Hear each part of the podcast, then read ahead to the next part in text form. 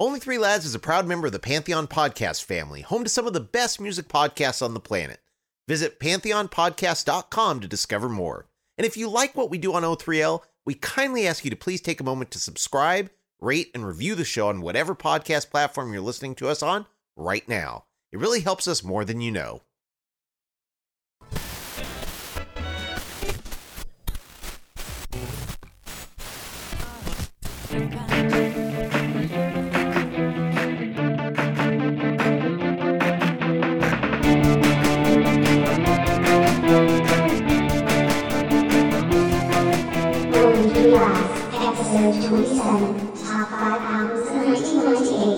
Welcome for another edition of the Only Three Lads podcast, where we take a look at the golden age of alternative music from 1974 to 1999. This week, we are taking a look at our top five albums of 1998. I'm Uncle Greg. Of course, we have the PhD of music, Brett Vargo, and we have oh, Ambassador Bueno with us once again, as always, here on this What's podcast. up? So, 1998, weird year, wasn't it, for music, guys? Hell yeah. Yep. It wasn't my favorite year musically. Do you guys remember? I mean, the mainstream, at least from an American perspective, was so dang dire. I looked up the top album, and it was the Titanic soundtrack. The Yeah. two top singles of the year were Celine Dion's Putrid My Heart Will Go On and Cher's Do You Believe? Get rid of that. I know. I would, I would definitely get rid of it. But still, somehow, I came up with 82 contenders for my top five. 82. Yeah, 82. So there was plenty of music that I gravitated. I got 48, so. All right, that well, that's was pretty enough. good. Well, I just think it was a weird year because if you take a look at it, a lot of you know the Brit pop kind of was waning, alternative music Mhm. was waning, it was becoming predictable, and then you had new metal coming in, so that's going to be sleeping in on my list this week because I just Mm. remember there was a lot of great stuff in uh, 1997. A lot of people, I think you guys both said this when we announced this subject last week that this is going to be our B- BPR list this week was that um, there was a lot of great bands that came out in 97, so they took 98 off but Mhm. There was i mean there was but there was definitely a void for alternative music and i think maybe that's when some alternative radio stations were kind of searching for identities and of course big at the time uh, you had the boy bands were coming in also along with Cher and Celine Dion you know you had Backstreet Boys who started hitting it big NSYNC all that stuff was going around so it kind of was things were a changing Yeah. in 1998 for Man, music you're giving me PSTD, man. Yeah. wow Oh, boy. Come on. Okay, I'm not gonna lie. Sometimes I'm in my car and I need to be like happier, and I'll put on NSYNC, just like one of the songs. Because if I want like a dancey song, or sometimes um, like if you roll up your windows really tight, you could put on Pink. Come, I'm coming out, so you better get this party started. Now, if you're in your car all alone, make sure your windows are up tight. Don't put it up too loud. Mm. Deep dark secrets from Oh my Uncle Greg. I know. Gosh, maybe I'd be having the chauffeur on crank at that- that point. Do you believe? But you know what?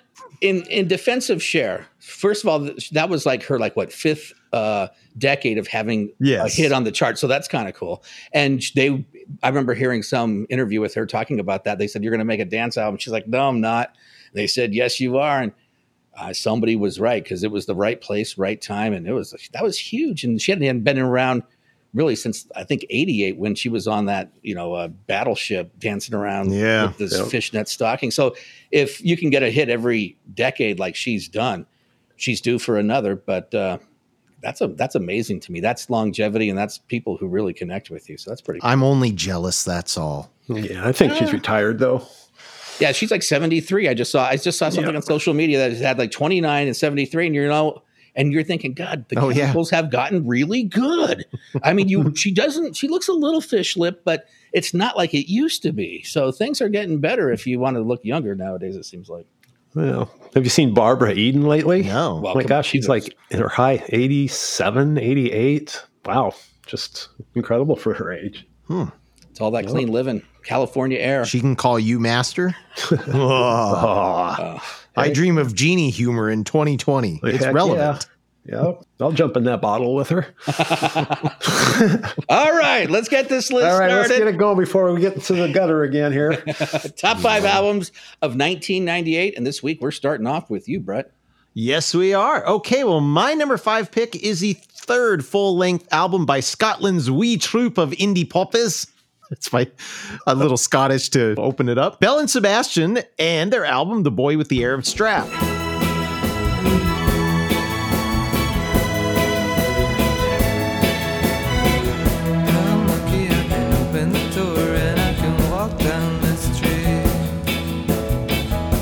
After almost exclusively focusing on the amazing songwriting talents of Stuart Murdoch, Arab Strap present Belle and Sebastian as more of a democratic collaborative, in fact, not even including songwriting credits on the album itself. The great epiphany on this album is that they can all hold their own against Murdoch. Stevie Jackson, whose smarmy but warm vocals are sometimes the low points of Belle and Sebastian's albums, turns in the lovely and delicate Chick Factor and Seymour Stein, which details a brief dalliance with the major label head. And Isabel Campbell brings her hush 60s chanteuse vocals to the lovely Is It Wicked Not to Care?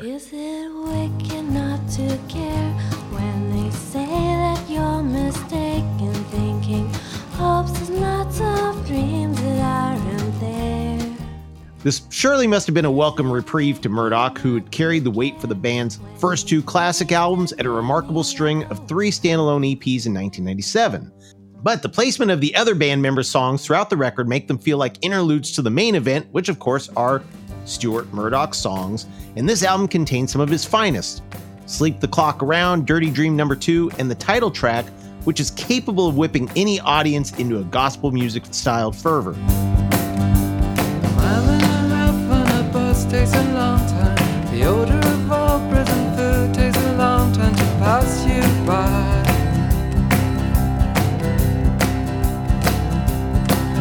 Like on Belle and Sebastian's previous work, Murdoch continues to paint portraits of shy, sad, tragic characters with remarkable consistency, but seemingly darker than before.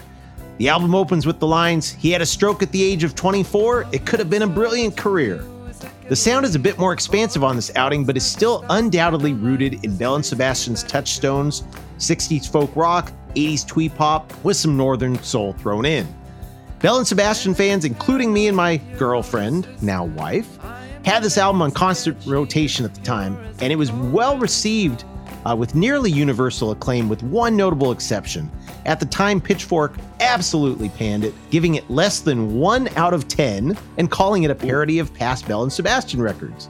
They have, of course, since re reviewed the album and gave it a more appropriate 8.5. Fun fact the album title was in tribute to another Scottish band who also happened to be on my larger 1988 list, Arab Strap. Arab Strap were friends and tour mates of the band, but weren't exactly thrilled at the mention, feeling it took some thunder away from them. And Murdoch apparently had no idea what an Arab Strap was at the time, nor did I. And if you don't, well, you're just gonna have to look it up because we got to keep this one kind of PG. So that's my number five, Belle and Sebastian's The Boy with the Arab Strap. I said, don't call me Shirley Burdock. Shirley Burdock? Yeah, you know Shirley Burdock. I, I wouldn't think of calling you Shirley Burdock. All right, all right. I am one of the most perverted people that I know, and I don't know what an Arab strap is. So there's all these, I don't know, pictures bouncing around in my head right Did you write it down? I well, I'll just have to look on Google. Look it up. All right. I'm sure I'm We'll wait for you. very shortly. All right, well, I'm not gonna do it right now. but my number five, kicking off my top five albums of 1998 list, is an often overlooked album by an often overlooked band. But if you crave honest and meaningful lyrics, Blue October's album, The Answer, is for you. Now, I don't.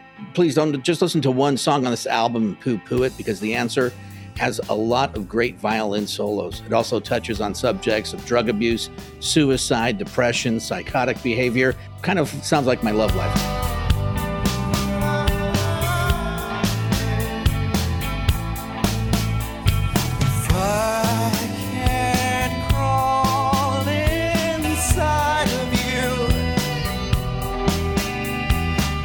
If you know Blue October from their songs Calling You and Hate Me, there's a lot of great songs on this album too. It's like there's one Blue Sunshine, Sweet and Somber Pigeon Wings, uh, Darkest Side of Houston's Finest Day is a feel good song that'll make you smile.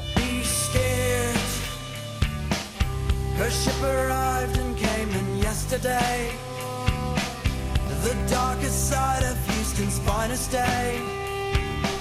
You fell asleep, my love. It's not a well known album by a real well known band, but music lovers know Blue October. So that's why I know our only three lad audience and everyone, you probably know this band.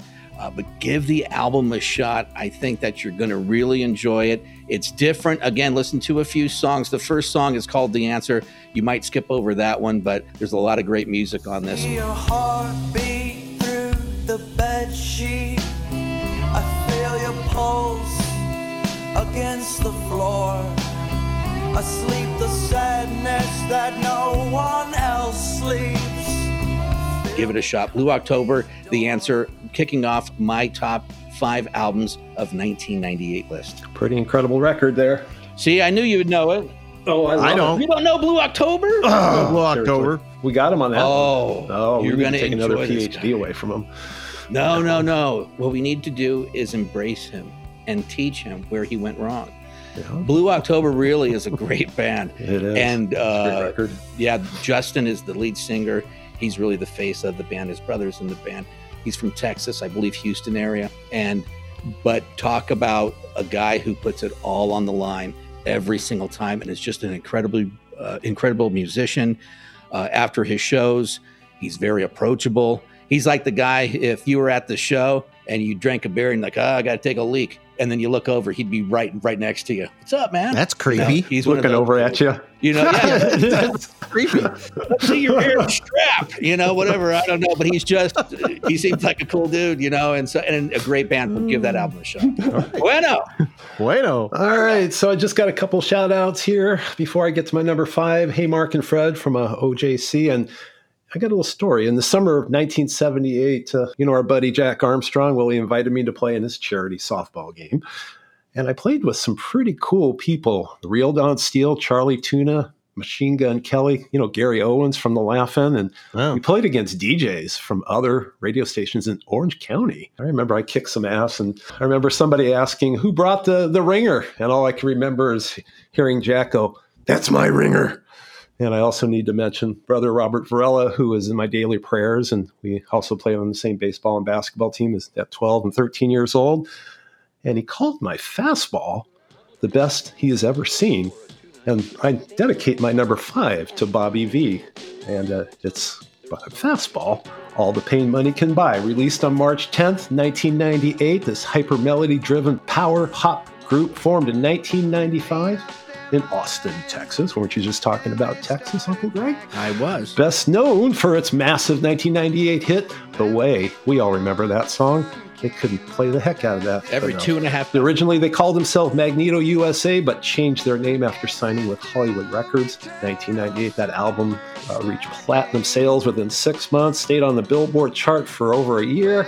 In addition, the group had been nominated for two Grammys Best Rock Performance, also uh, Best Long Form Music Video, and uh, they received five Austin Chronicle Awards 1998's Album of the Year, Best Video, Best Single Band of the Year, and 1995's Best Pop Band and the members of Fastball still had side jobs as late of uh, January 1998. Tony actually worked in the graveyard shift at the bagel factory, and uh, when he and uh, Shuffield and the other gentleman got on the Tonight Show with Jay Leno and the Late Night Show with Conan O'Brien just four months later, that album actually uh, sold over a million copies in six months.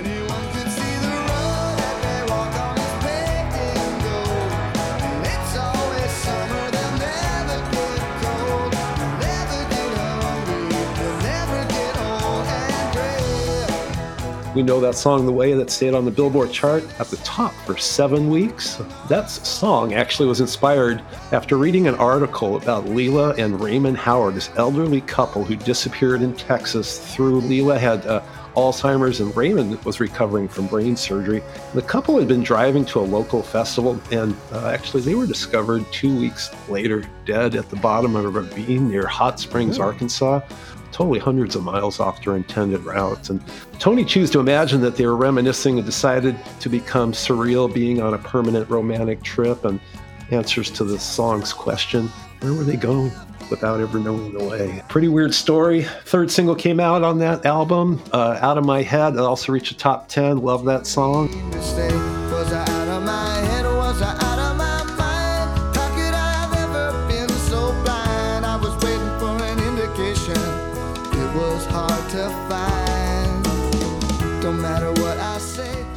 My number five. Top five albums, 1998. Fastball, All the Pain Money Can Buy. Before that album came out, I uh, was on the list during the 90s where all the labels were sending me new CDs. And Fastball, they, they were way more punk before that album came out in 1998. Yeah, they were actually when they were doing when they were called Magneto USA. Yeah, so maybe I got a lot of those songs. They were called Fastball when I got the CD, and then because I remember I was like, God, this band's great. And then when Fastballs that album came out with the song "The Way," which I played every two and a half hours, it seems like mm-hmm. for months on end. Then it seemed like they kind of slowed them down and they were more accessible at the time, and so that's how they had that huge hit.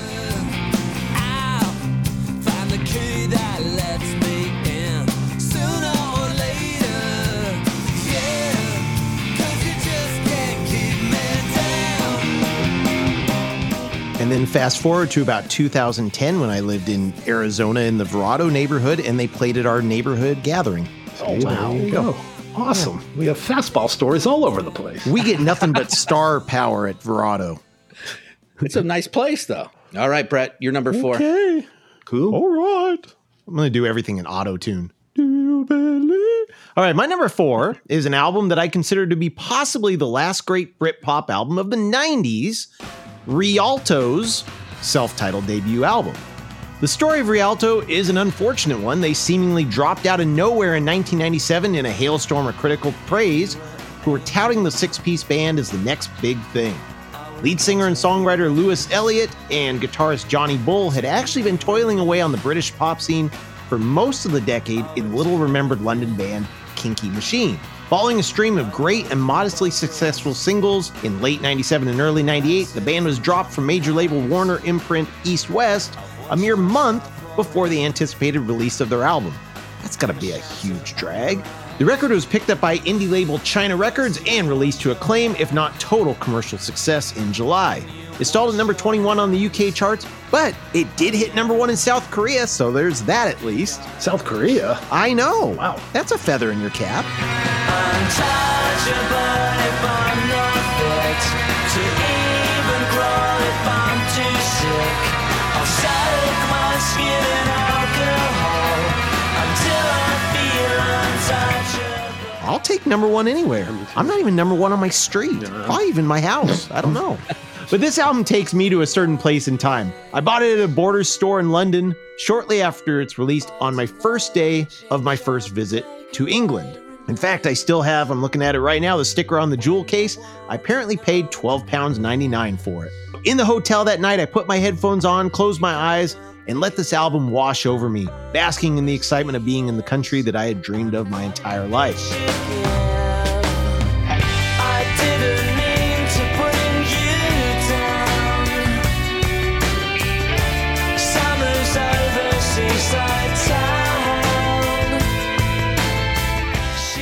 Was astounded by the quality of the songs. Each one was an impeccably crafted gem that sounded like a hit single in its own right, stylish, anthemic, and epic.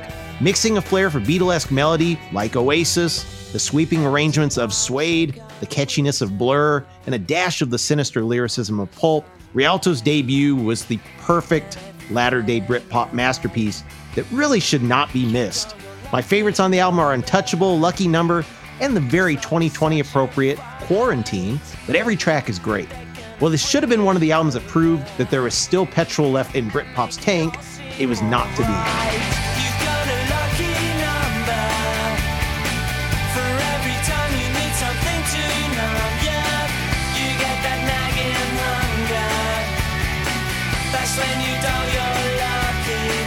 The album quickly faded into obscurity, and after an ill conceived electronic tinged follow up in 2001, the band broke up. But even as I listened to this as I was collecting my thoughts on the album this morning, it still sounds as great today as it did that night in 1998. And that is my number four, Rialto's self titled debut album. That's an awesome pick, Brett. Thank you. Dang, I love that album. this is a great album. All I can think is, what was the exchange rate at 12 point? But yeah, I was sitting here Like- thinking what you paid for it. It, it probably would have been. It probably would have been 17 $18 at the time. I actually did look today, and it would, it's like $16 now. a little bit less. My number four. Now, some people can't figure out why this 1998 release doesn't feel like an album from Beck, but the album, Mutations, won the Grammy Award for Best Alternative Album. Now, the album Mutations, if this dropped off a lot of people's radar because, of course, it was the follow up to his previous album, Odelay, which, of course, was huge. Smash hit. Again, one of those Where It's At, Devil's Haircut, New Pollution, all those songs all over the radio, all over MTV. Uh, but then again, with Mutations, Beck worked with producer Nigel Godrich, who worked with Radiohead. So, of course, Odelay was hip hop inspired. Mutations used a lot of keyboards, acoustic guitars, and string arrangements. I, a lot of people thought at the time that Beck was jumping off a cliff running from Odelay's success. Uh, the songs are much more serious and sullen. Uh, there's one song on there called Nobody's Fault But My Own. Who could ever be so cruel? Blame the devil for the things you do.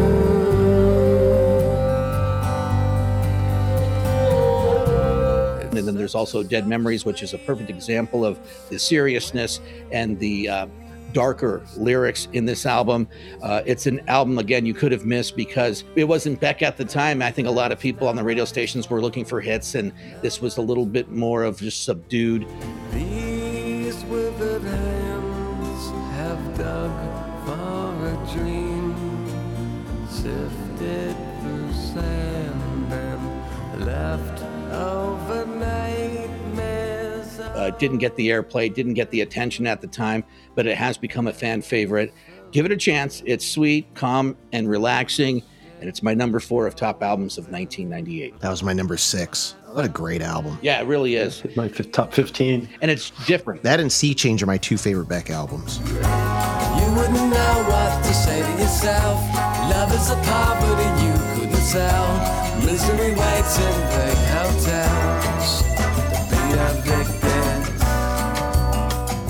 So my take on it, would you uh, agree with it? Yeah, good. absolutely. Well, I was just saying because I was like, I wonder what Brett would think when you were saying I hit it right that was number head. six. Oh yeah, no, it was something because I remember when that album came out, you're like, all right, new Beck, and you're like, oh, new Beck, oh. you know, because everyone was like still like Odelay, Odelay, Odelay.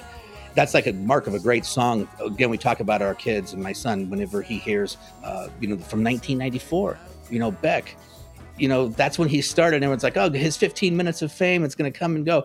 The guy is still around making music that matters. That is so rare. But that's what a great artist is, and that's Beck. Yeah. I love his last couple albums, actually. Oh, me too. I, I think you should play Turn, Turn, Turn uh, to your son and see what he thinks. Oh yeah, there's a lot of stuff. Uh, but my son now is all into that.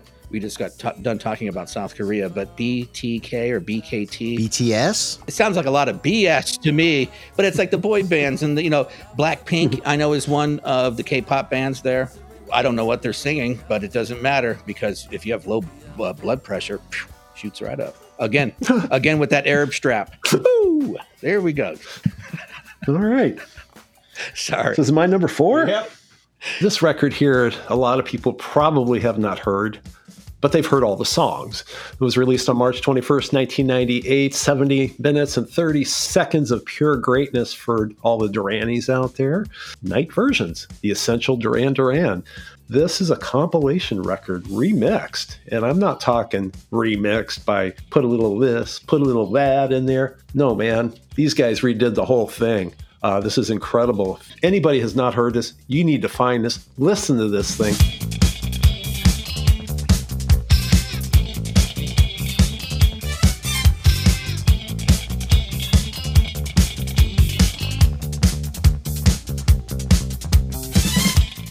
The night versions, this was intended for play in nightclubs. They did not extend the intro, the loop bridge of the song, and so on, like all the other dance tracks, 12 inch singles do.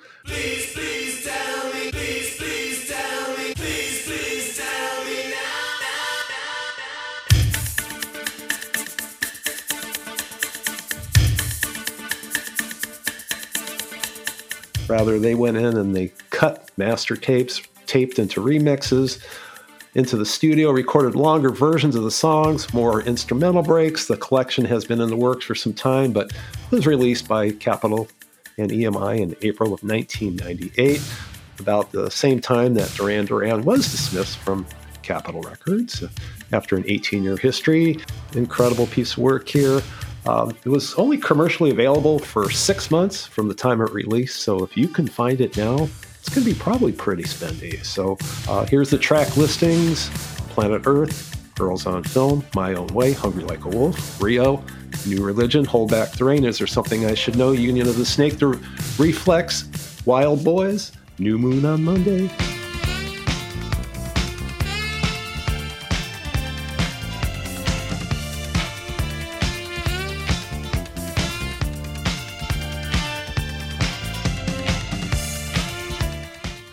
That's my number four top five albums, 1998. Duran Duran, Duran Duran Night versions, The Essential, Duran Duran. That is a great album. Great songs. It is. I don't have night version, so is it re-recorded in part or They, oh yeah, they redid almost the whole thing. Really? It's it's it is fun. I have a copy of it, and uh, I've listened to it time and time again, and it, it's amazing. I will have to seek that out. Wow, we got two of them on I it know, look at Greg. that. What the heck? Teaching the teacher. Must be our lucky day. Buy a Powerball ticket, lottery ticket, or something. Do you believe? Hey, if you have a smart speaker, all you got to say Google, or you can say whatever you want to say. But just get those smart uh, smart speakers, and you can find the Only Three Lads podcast on all the platforms where we do all podcasts. Make sure and tell your friends, and stick around because we're going to come back with our list of the top five albums of 1998 after this. Do not ask Alexa what an Arab strap is, though. oh gosh, no. No, wait a second. That's exactly what you're. You're buckled up for a non-stop classic alternative thrill ride. Only three lads. Join the fun with the O3L community at facebook.com slash only three lads. Some of you were able to shake that image of Uncle Greg long enough to give us your top five list of non-album singles from episode 26. Steve Hoffman forum member Danny Dyer gave us his list. The Jam, Strange Town, The Police, Fallout, XTC, Dear God, Elvis Costello, Watching the Detectives, and The Clash, Bank Robber. We won't disagree with any of those, Danny, and now back to the show.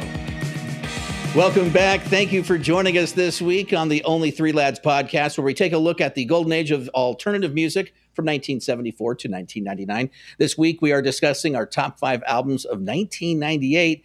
And of course, last week we had a little contest, didn't we, Brett? It was a Tell lot of fun. Thanks for letting us poke fun at your expense. Oh, not a. Yeah. Oh gosh, we could do it as much as we want. I, I really have no shame, and I think I just proved that uh, when we were in the break. We're going to announce the winner of an O3L t shirt for the best caption for the Uncle Greg 1988 picture.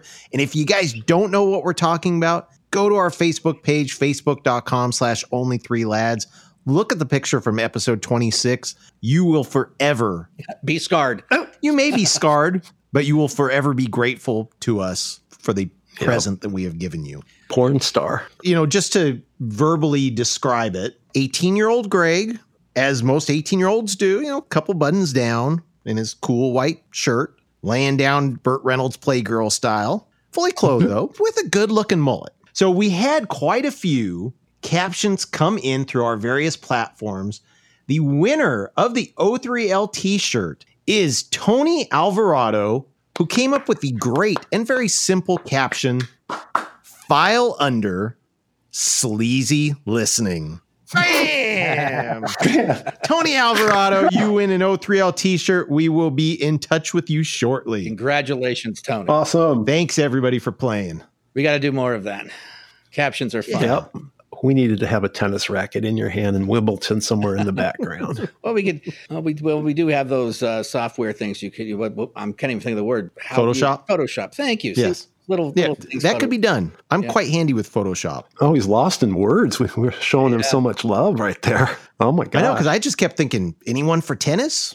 Or, or the other thing I thought of was the look, the feel, cotton, Yeah. the fabric of our life. Yeah, because that hear it is kind of Andre Agassi, uh, 1980s era. Mhm. Definitely. Yeah. It's definitely Yeah. the hair. It's beautiful.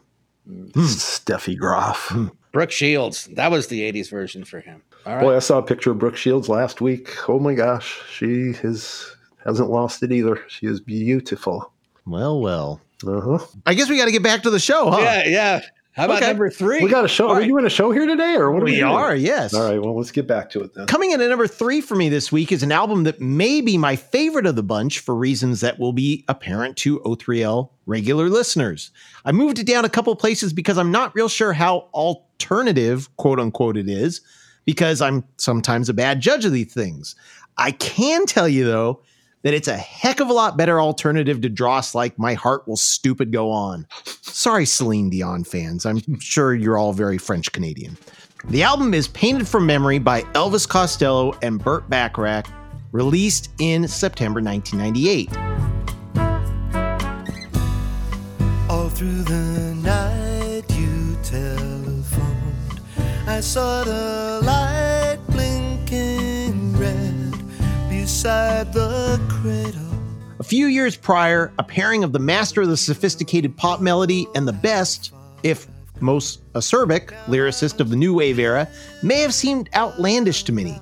But underneath the angry young exterior, Elvis was always a pop classicist at heart, not only covering Bacharach, but making multiple musical and stylistic nods to the Bacharach David songbook throughout his career. After an incredibly successful collaboration on the powerful 1996 song God Give Me Strength for the film Grace in My Heart, the pair set out to flesh out another 11 songs for this project. Musically, it has all the hallmarks of a classic Bacharach record the piano, the strings, the staccato horn charts. You could picture Dionne Warwick singing on top of any of these tracks. Elvis is full of his typical wordplay and literate twists and turns, but he's more earnest here than he ever has been in his career, wringing every last word of pain and emotion out of the lyrics. Together, Bacharach and Costello create a vital song cycle full of love and longing that prove that the Great American Songbook, or Great British Songbook, or whatever it is, was still alive and well in 1998. These are songs that deserve to be cherished and interpreted by the world's greatest singers, except Celine Dion, were Elvis not such a singular lyricist. But I just know I must hesitate because I still have that other girl. I still have that other girl, painted from memory, the sweetest punch, this house is empty now. This is a sublime batch of tunes, listeners. Even the numbers that didn't really strike a chord with the 24 year old me at the time, like the ultra adult contemporary and smooth, jazzy sounding Such Unlikely Lovers and The Long Division, have endeared themselves to me over the years. I was fortunate enough to see Elvis and Burt together on this tour, and what a pleasure it was to hear this album brought to life. Of all of the records outside of Elvis's classic 1977 to 1986 era, Painted from Memory is the one that resonates the most with me.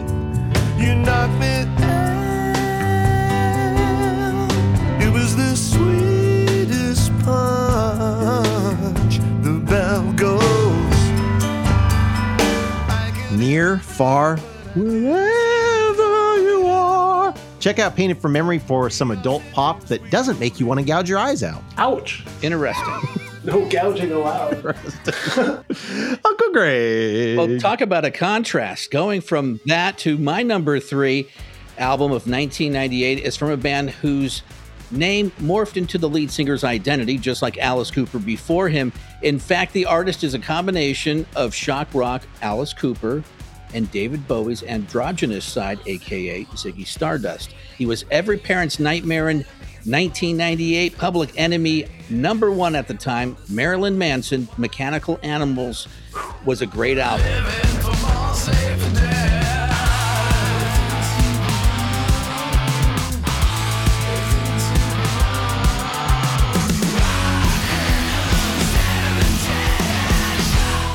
It has glam rock, industrial rock, electronic styles. It was the band's third album, and it was a follow up to Antichrist Superstar, which put that band and guy on the map.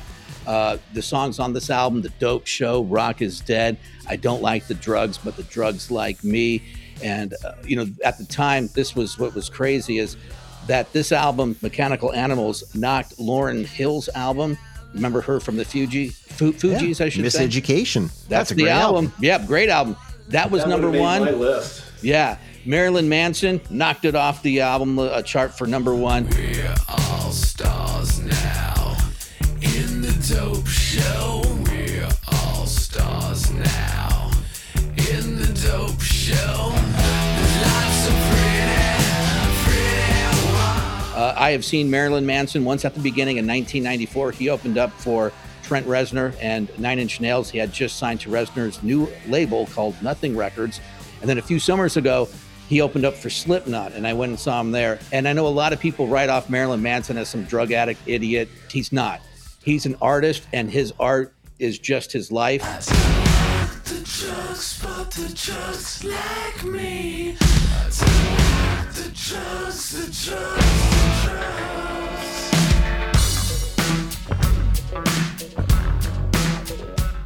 And if you really start peeling back the layers of his artistry, everything he does has another meaning.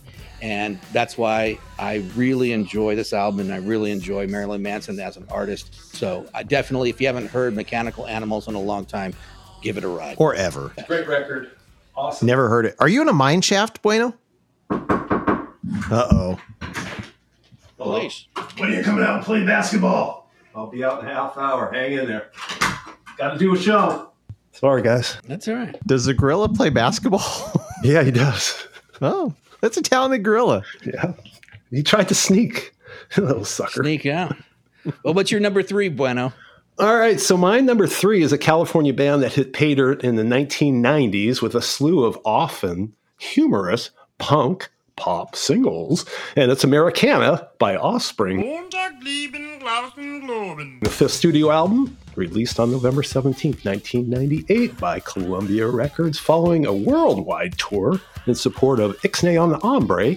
This album was a major success. Started off at number six in the US Billboard 200, selling over 175,000 copies in its first week. I wonder if Walmart and Target decided not to sell that one too. I remember we talked about that, about Nirvana. 10 million copies worldwide, spawned a pretty fly for a white guy.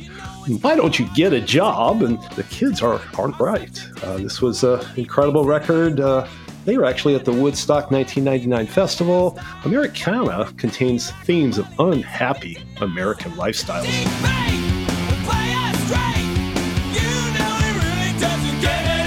If you listen to this record, you'll be blown away by some of the stuff he says. The songs on Americana aren't condemnations, they are short stories about the state of things that we're see going around us. And this was back in 1998. We want to expose the darker side of our culture. It may look like an episode of Happy Days out there in America, but hell, it feels like Twin Peaks.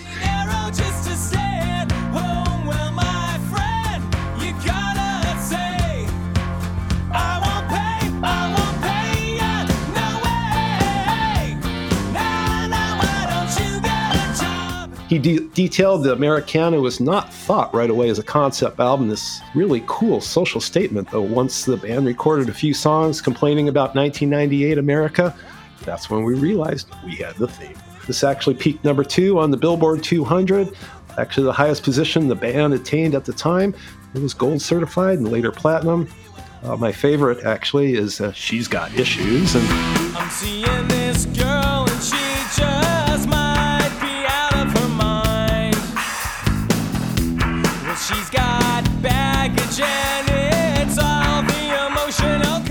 BuzzFeed included the album number 15 on their top 36 punk pop albums you need to hear before you effing die list. That's Uh, subtle. Pretty, a little bit subtle there, huh? Sold over 11 million copies worldwide, and that's my number three top five albums of 1998 Offspring Americana. I'm wondering if there's going to be a crossover, Uncle Greg. We'll see. I had Smash. I didn't explore anything further other than what was on the radio. I radio. love Smash too. That's three. This is Brett Weird. I- what's happening? Brett hasn't heard these albums and hasn't heard know. his songs. I know. Weird. Total Brett Weird. But it's We're just getting a a double Brett Weird. Yeah, but it's just a 180 Brett Weird this week. Well, my number two album, 1998, is one of the most revered and influential indie rock albums of all time. The second and heretofore last album by Neutral Milk Hotel in the aeroplane over the sea. When you were young, you were the king of carrot flowers. And how you built a tower tumbling through the trees. In holy rattlesnakes that fell all around your feet. One of the most exciting developments in alternative music in the 90s was the Elephant Six Collective, started by a group of high school chums obsessed with Smile era Beach Boys who just wanted to play on each other's lo fi pocket symphonies and ended up creating a whole musical aesthetic named in its honor.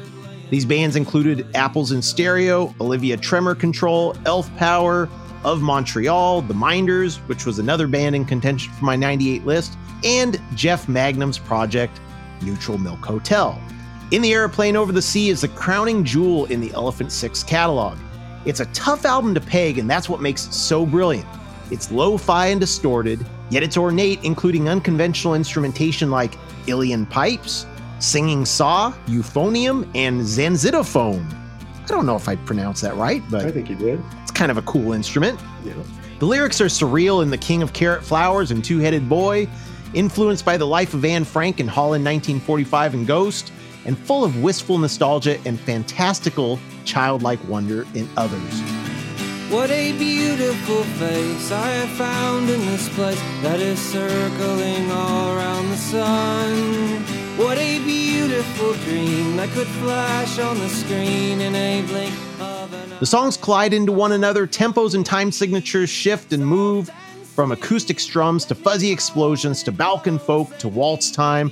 You get the picture. It all coalesces into a hazy dream of an album. At its best moments, such as the title track and a couple of the aforementioned tracks, these are songs that will haunt your memory for many years to come. This is an album that has steadily grown in stature since its February 1998 release, and its immense influence can be heard in bands like The Shins, Beirut, Arcade Fire, The Decemberists, and many other 21st century indie stalwarts.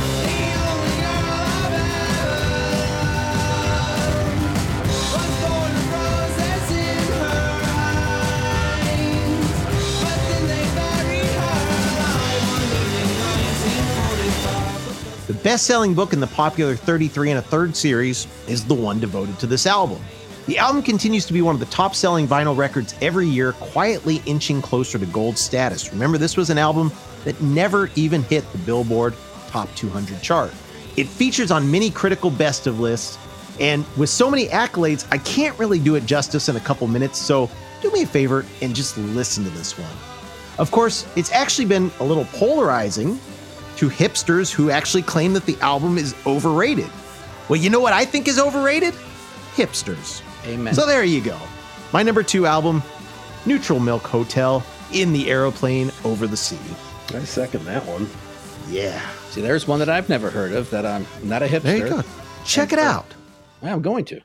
Well, this is another one, kind of a, a- more of a metal band, but the number two on my list of top albums of 1998 is from a band that released their album in the age of new metal, but they stood out from their peers. Just as things were getting really predictable in the music industry, four Armenian Americans from Glendale, California, rewrote the rule book with the help of producer Rick Rubin, who, of course, has worked with Run DMC, the cult Eminem. If you don't know who Rick Rubin is, well, you've heard his music, I guarantee it. The oh, self titled System of a Down album came out in 1998. I can remember this song, Sugar! Pew, I knew it. pew, pew, pew.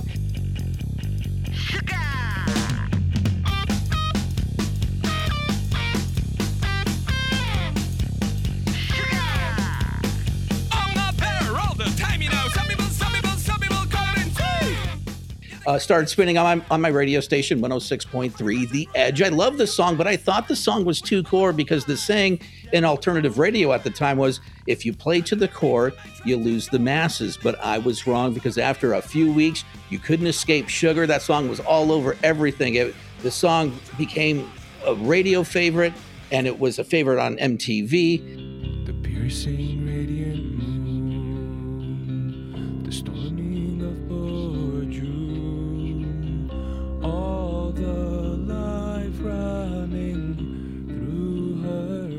And this is what's so crazy about this album and this band is that the band opened for Slayer and Metallica and also toured with Incubus to support this album. Uh, this one right here, of course, uh, System of a Down self titled album, it set the foundation for what would come next with Toxicity. And then they became huge, huge after this. The band got back together in like in 2010. They do shows here and there, but they have not really put out any new music since 2005.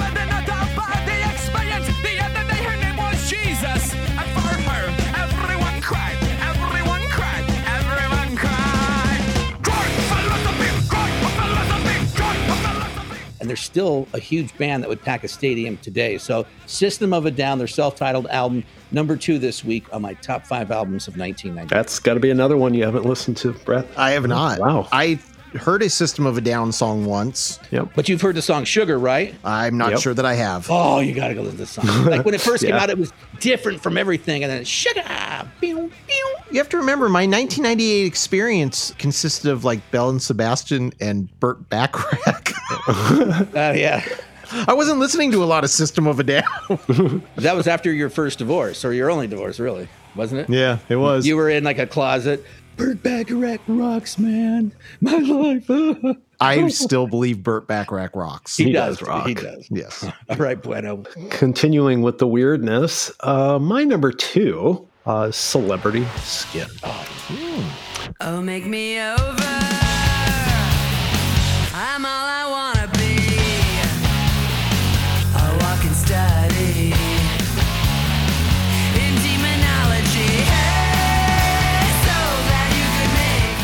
Courtney Love's unit lifted itself out of a gargantuan shadow with a death defying songwriting and ever morphing modern rock underpinning. This is their third studio album released September 8th, 1998 on Geffen Records, and the last album before the band dissolved in 2002. Hole intended for this record to totally diverse significantly from their previous noise and grunge influenced sound, as featured on Pretty on the Inside and Live Through This.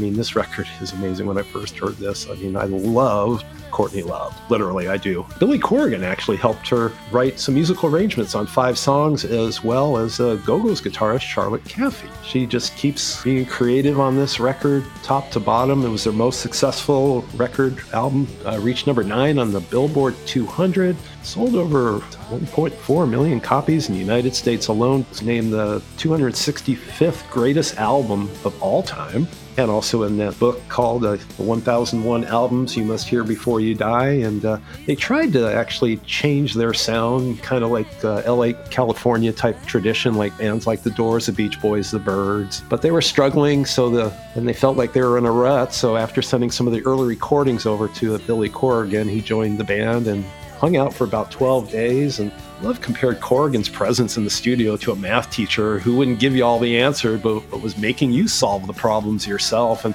stated that he had her study key changes as well as melodies and phrases from songs by the Beatles and Frank Sinatra. So that's kind of cool. And uh, different types of guitars were used, effects pedals, equipment. But the one thing that caught my eye was the Ampeg amp and the, the Randall Commander that belonged to Love's late husband, Kurt Cobain, was used on this record. And three awesome singles Celebrity Skin Malibu and The Awful, which is not awful.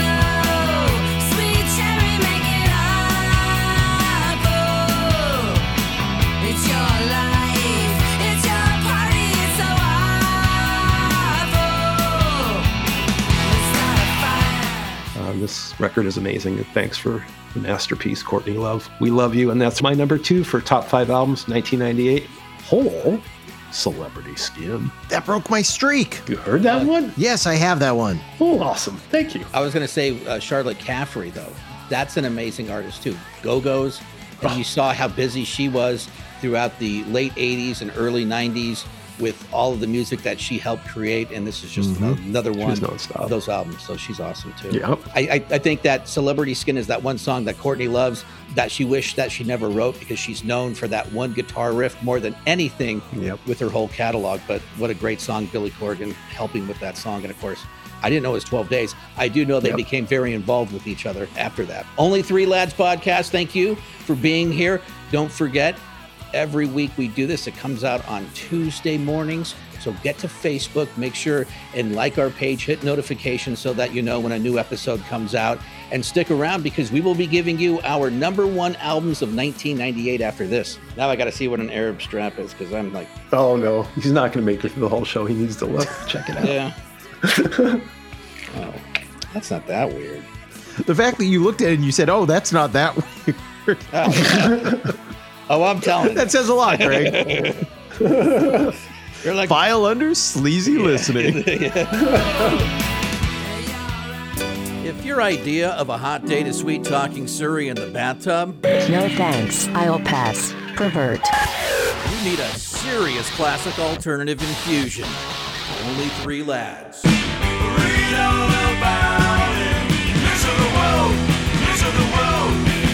Elvis Costello announced the release of his 31st album, Hey Clockface, due out October 30th. The 14 track album was recorded earlier this year in Helsinki, Paris, and New York. The first three teasers from the album are available on the usual streaming platforms.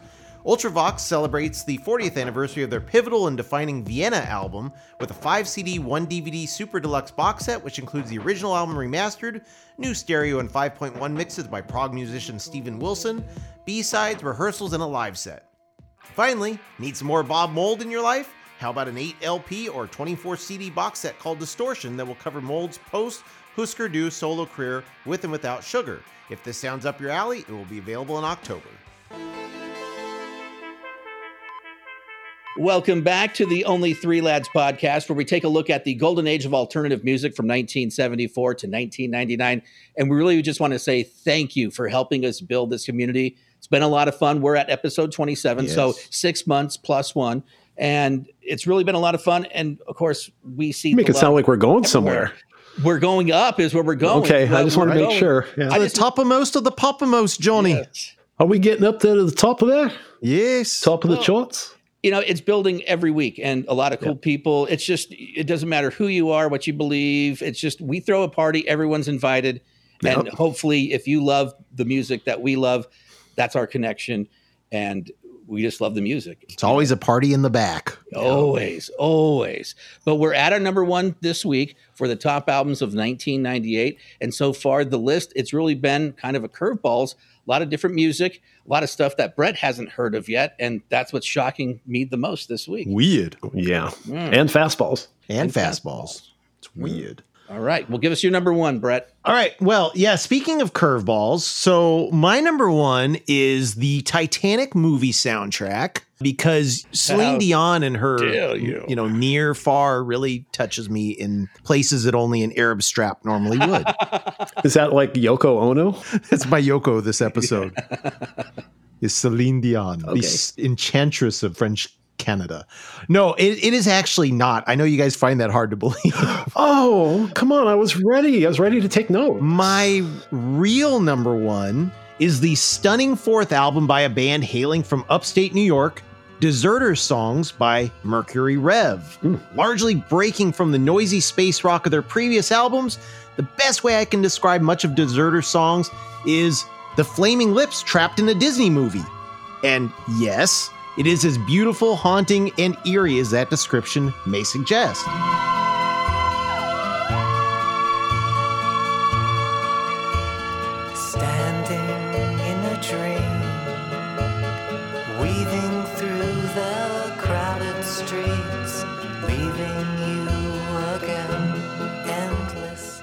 The Flaming Lips reference is actually warranted, as Rev guitarist and principal singer songwriter Jonathan Donahue spent some time in the Lips, and bassist Dave Fridman has produced most of the Flaming Lips albums since the late 80s.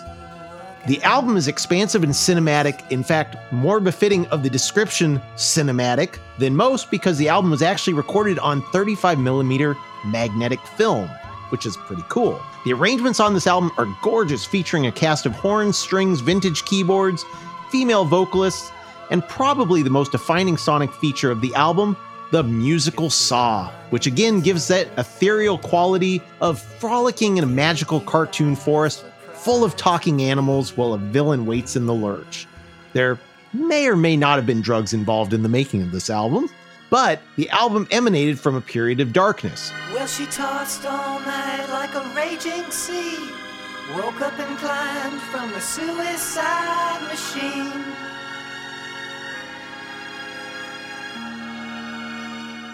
After 1995's critically lauded but commercially unsuccessful See You on the Other Side, guitarist Grasshopper checked himself into a monastery.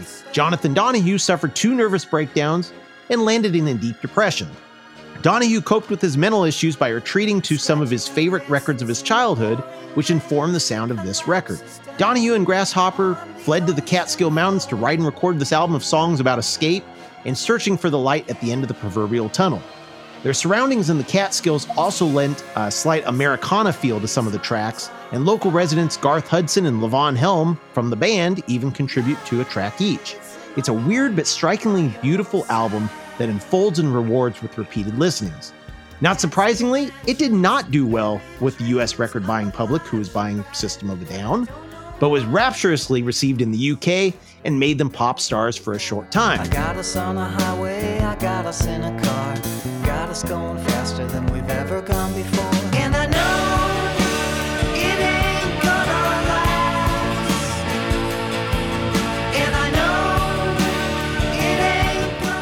The album went to number 27 in the UK and spawned three top 40 singles and landed at the top of many critics' best of lists for 1998. And guess what? It occupies the same spot for me this week. My number one album of 1998, Deserter Songs by Mercury Rev. I have not heard that one. That's a cool album. I'm gonna I'll have to check it out. Never even heard of it. If you dig like the Flaming Lips, like the Soft Bulletin, which came out the year after, it shares a lot of sonic similarities, but it's just a gorgeous album. Yeah, I love Flaming Lips. Uncle Actually, Craig, number one. what you got? My number one album, uh, I have come to appreciate more over time as I got older. So my number one album of 1998 is Goo Goo Dolls' "Dizzy Up the Girl." Now, the last time I saw the band in concert was almost two years ago, September 2018. I think it's the last time they went on tour. Uh, let me just tell you, this band is great. I've been a huge fan of them ever since Superstar Car Wash in the early 90s. Your vanity, your life is a disease. You're dirty and you're sweet. You know you're everything to me. Everything you are falls from the sky. I think I've told the story of how I got Johnny Rzeznik back into the uh, in, into a venue. He went to walk people out, and the wall of meat, you know, bouncers wouldn't let him back in because he didn't have his lanyard on. And I was working at the will call window, and I said, "Hey, he's got to get in there. That's the lead singer of the Goo Goo Dolls. They're going on stage right now." And then, for whatever reason, the wall of meat let him in. He's like, "Thanks, dude." Could you whisper in my ear the things you wanna feel? I'll give you anything to feel it coming. Do you wake up on your own? I wonder where you are. and live with all your And uh, but when Dizzy Up the Girl first came out, you know, I thought wimpy, wimpy, wimpy, because being an earlier fan where they had more rock influences, more punk influences, I had to get over my sadness that my band would change or that my band would change their sound. And everyone goes through this. Every band has gone through this. But you know, artists grow and they become different people as time goes on, like we all do. So I had to get over that. But of course, working in alternative radio, when this album came out, there was just huge songs. You couldn't escape the Goo Goo Dolls. They were on every radio station, every TV station. You know, it was like talk about overexposure. This is what happened to this band at the time. But Iris Slide, uh, Black Balloon, Broadway, Dizzy, all these songs were just great on this album, Dizzy Up the Girl. And it's really the band's most successful album, selling 4 million alone in the US. But if you get the chance, enjoy the Goo Goo Dolls. They're going to be back on tour. They usually play mid level theaters and it's just the show's amazing that they're an amazing band and i just always love that album and as i get older i love it even more so give it another listen later it's over. I just don't wanna miss you tonight. And I don't want the world to see me. Cause I don't think that they that's my number one this week It's a great one. All right. I knew you were going to pick it. I was going to let you have it. Yeah, Oh, I wow. did. Oh yeah. there was a few in there then like uh, you know like like uh, celebrity skin from Hole just missed my list so there's a Yeah. lot of them that i guess we almost had the crossover but Yep. Well, we're not gonna. no We're not gonna? We're not gonna, because my number one is a chart topping rockers from the 90s who blended slick, shimmering electronic pop with Shirley Manson's beautiful voice. Garbage. I knew this one. Yeah, you know it. I love this album. May 11th, 1998. Boy, when I heard that, that changed my life with Garbage, man. Mushroom Records worldwide, North American release. I mean, I mean, the first album was great. And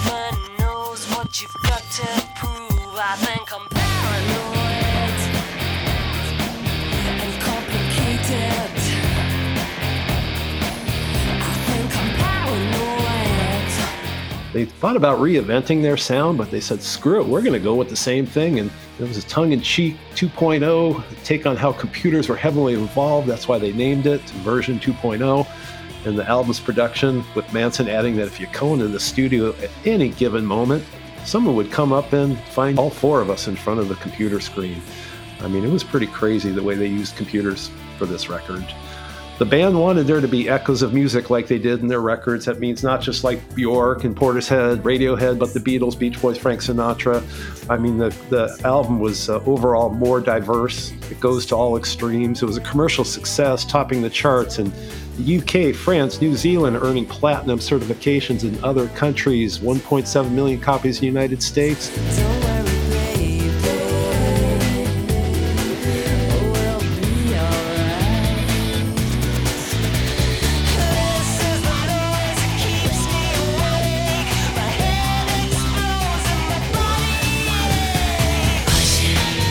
Embarked on an 18 month long world tour, releasing a string of commercially successful singles with those innovative music videos, which are amazing. And my favorite on that is probably Special. That's a pretty awesome song. This is a great song. For some reason, that song always just reminds me of Chrissie Hynde.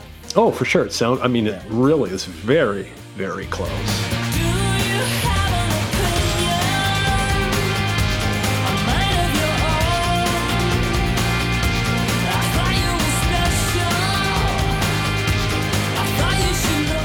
They used a 48 track digital system direct to hard drives utilizing a 24 bit Pro Tools rig.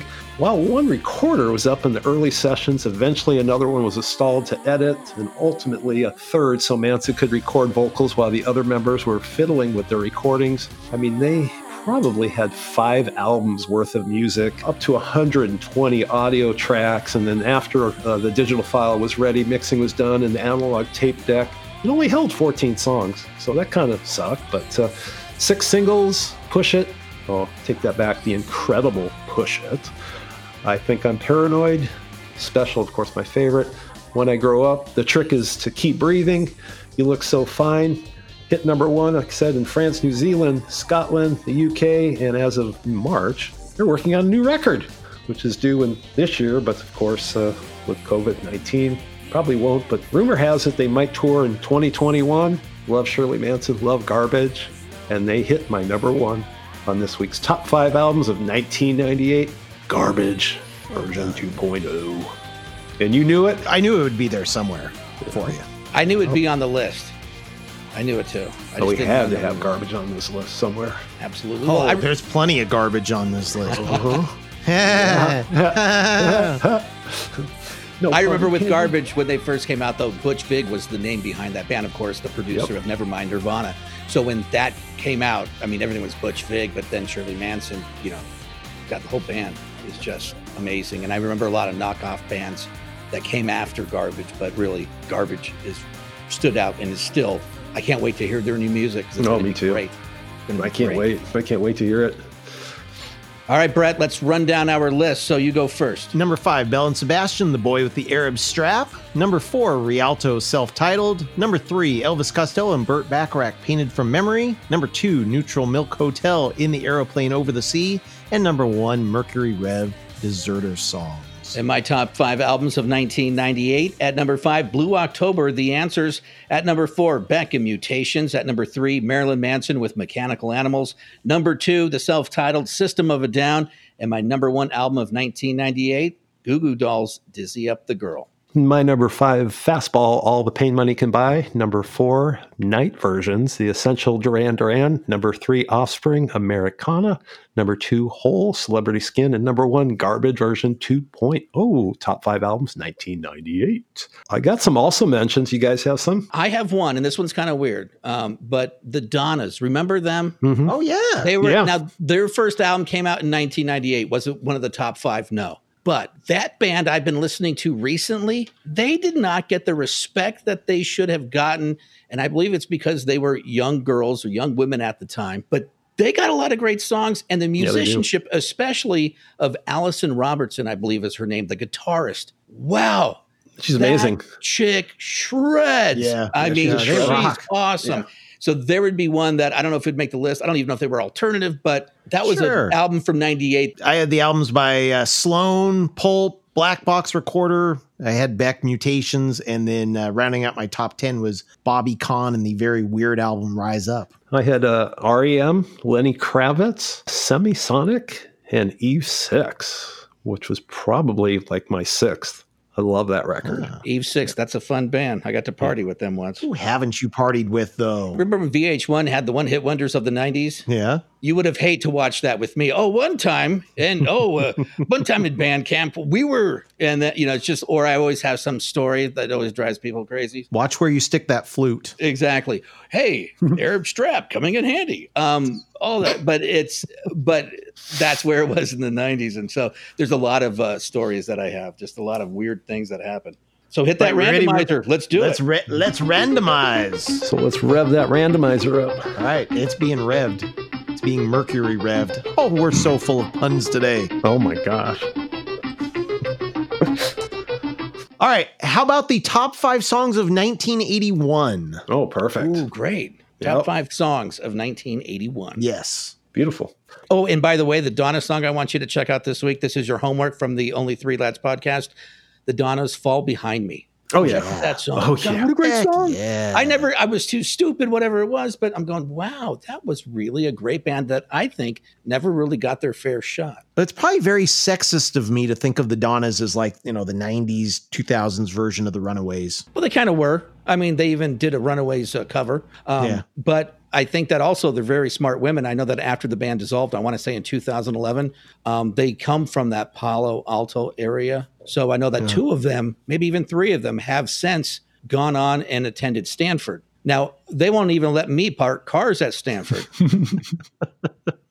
and I don't know how I got on this, but I had to set up for the Donnas because I probably. Oh, that's all right. Back in 1998. We love the Donnas here at O3L. Go to the Only Three Lads Facebook page. You can leave your list starting now, and we'll talk about it next week. You guys got anything else? Yeah, well, thanks for listening to version 27.0 of Only Three Lads.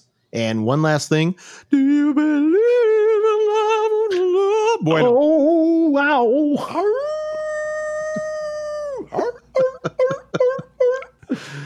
All I say is thanks for listening and be bueno. The theme music is Frequency, written and performed by yours truly, Brett Vargo. Any other music in this episode is presented solely for purposes of review, examination, and news reporting. If you like what you hear, go to your record store and pick up the LP, CD, cassette, or 8 track, or stream it if you're one of those newfangled fancy pants. If we're lucky enough to still have these artists with us, go out and see some live music. For the latest updates, join the O3L community at facebook.com slash only3lads. We want to hear from you, and while you're at it, click on the Shop Now link for the coolest threads. Until next time, thanks for listening. I'm just thinking I'd wear one of those to work just for the hell of it. You know, what the hell? I got nothing to do today here. Wait a second. Oh, I feel sick. Well, hey, at least I'm getting six feet away from you.